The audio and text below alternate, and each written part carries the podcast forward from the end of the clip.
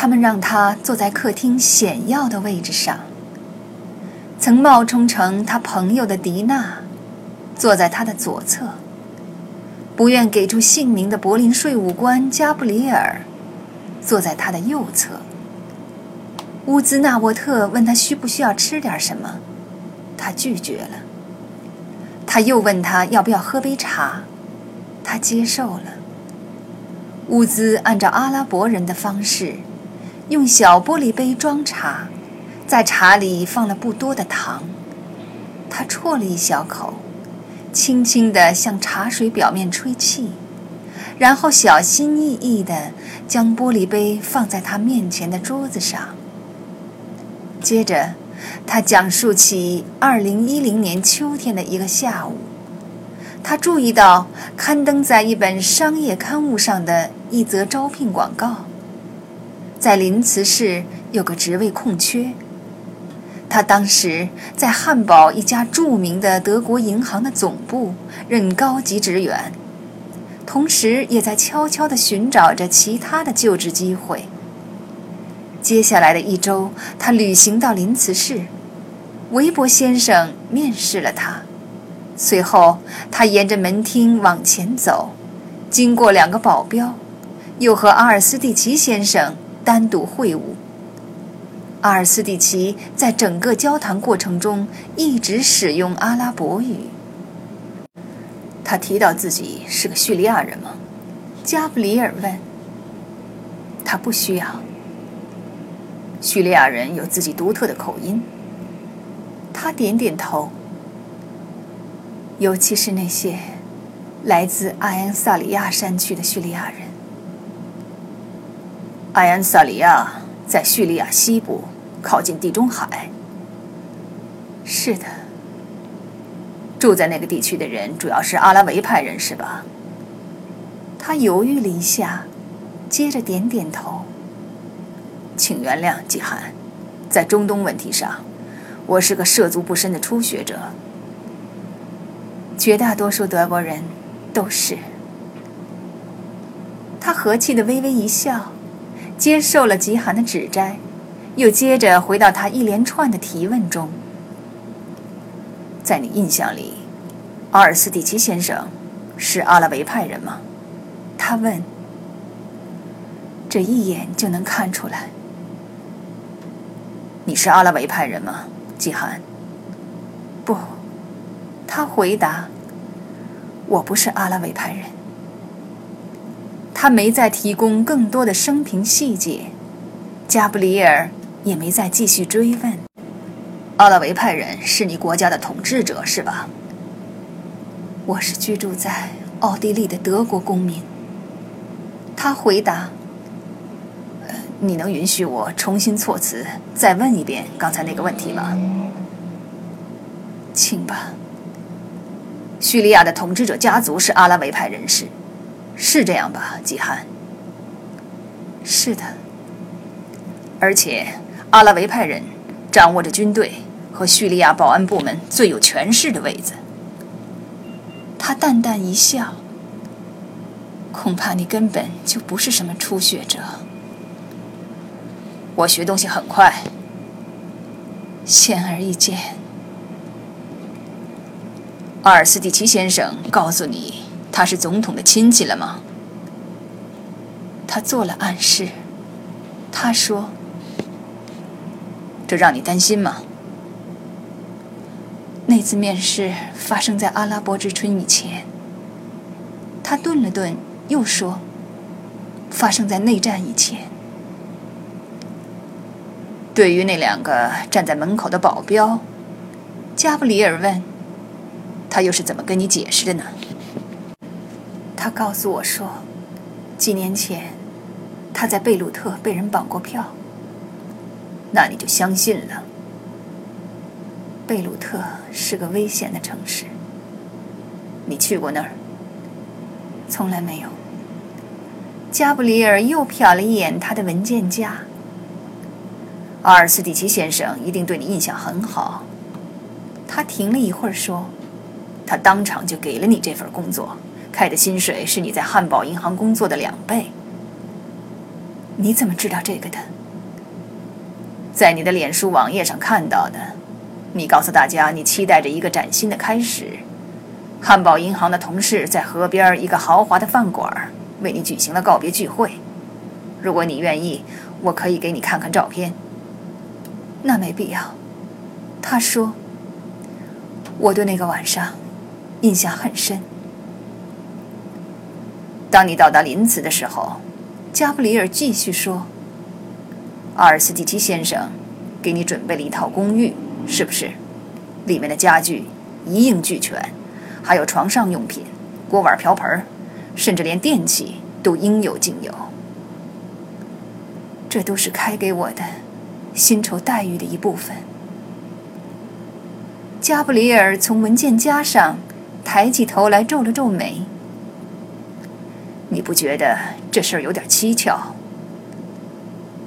他说：“他想让我的过渡期。”进行的毫无痛感，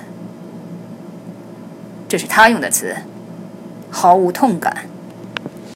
是的。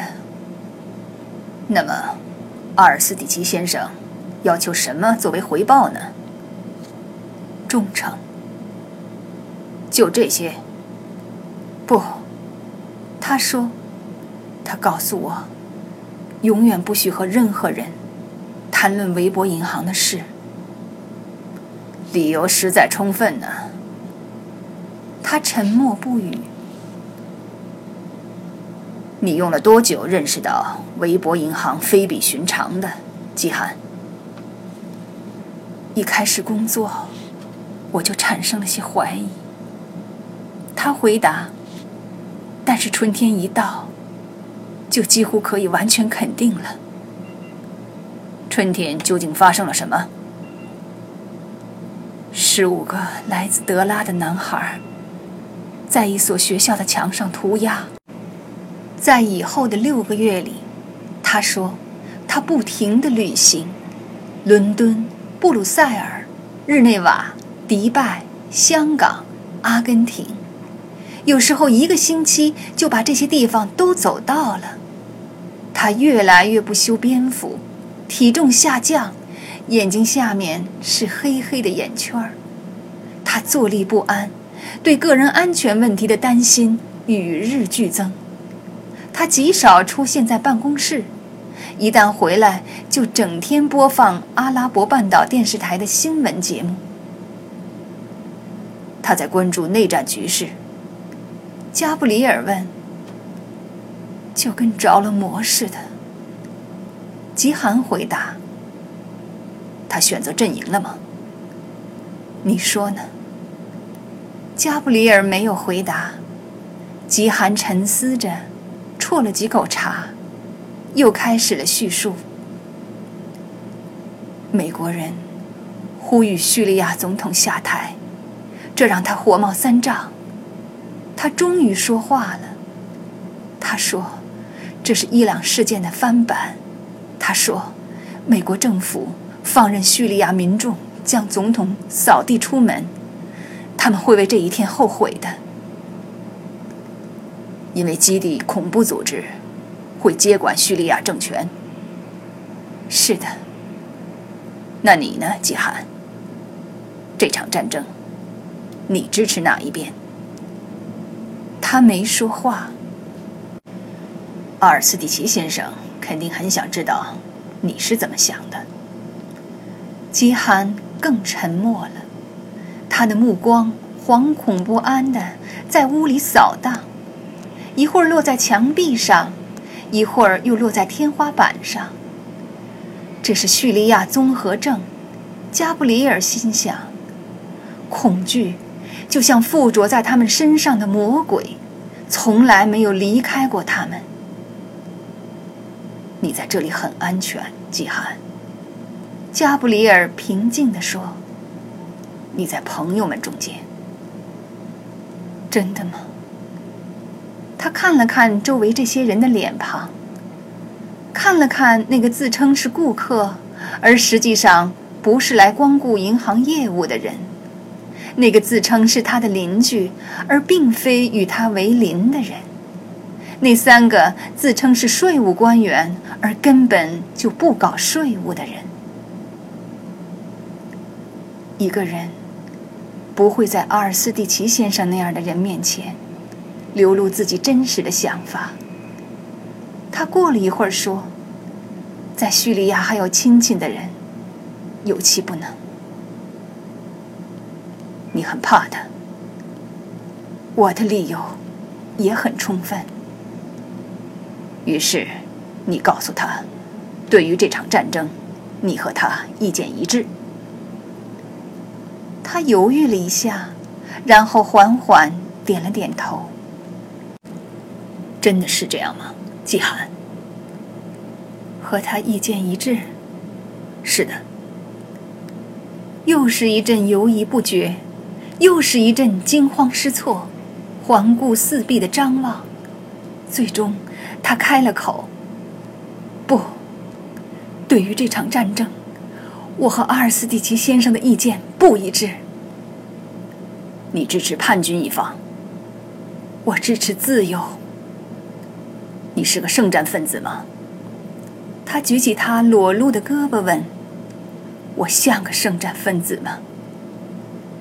不，加布里尔边说，边对他的掩饰会心一笑。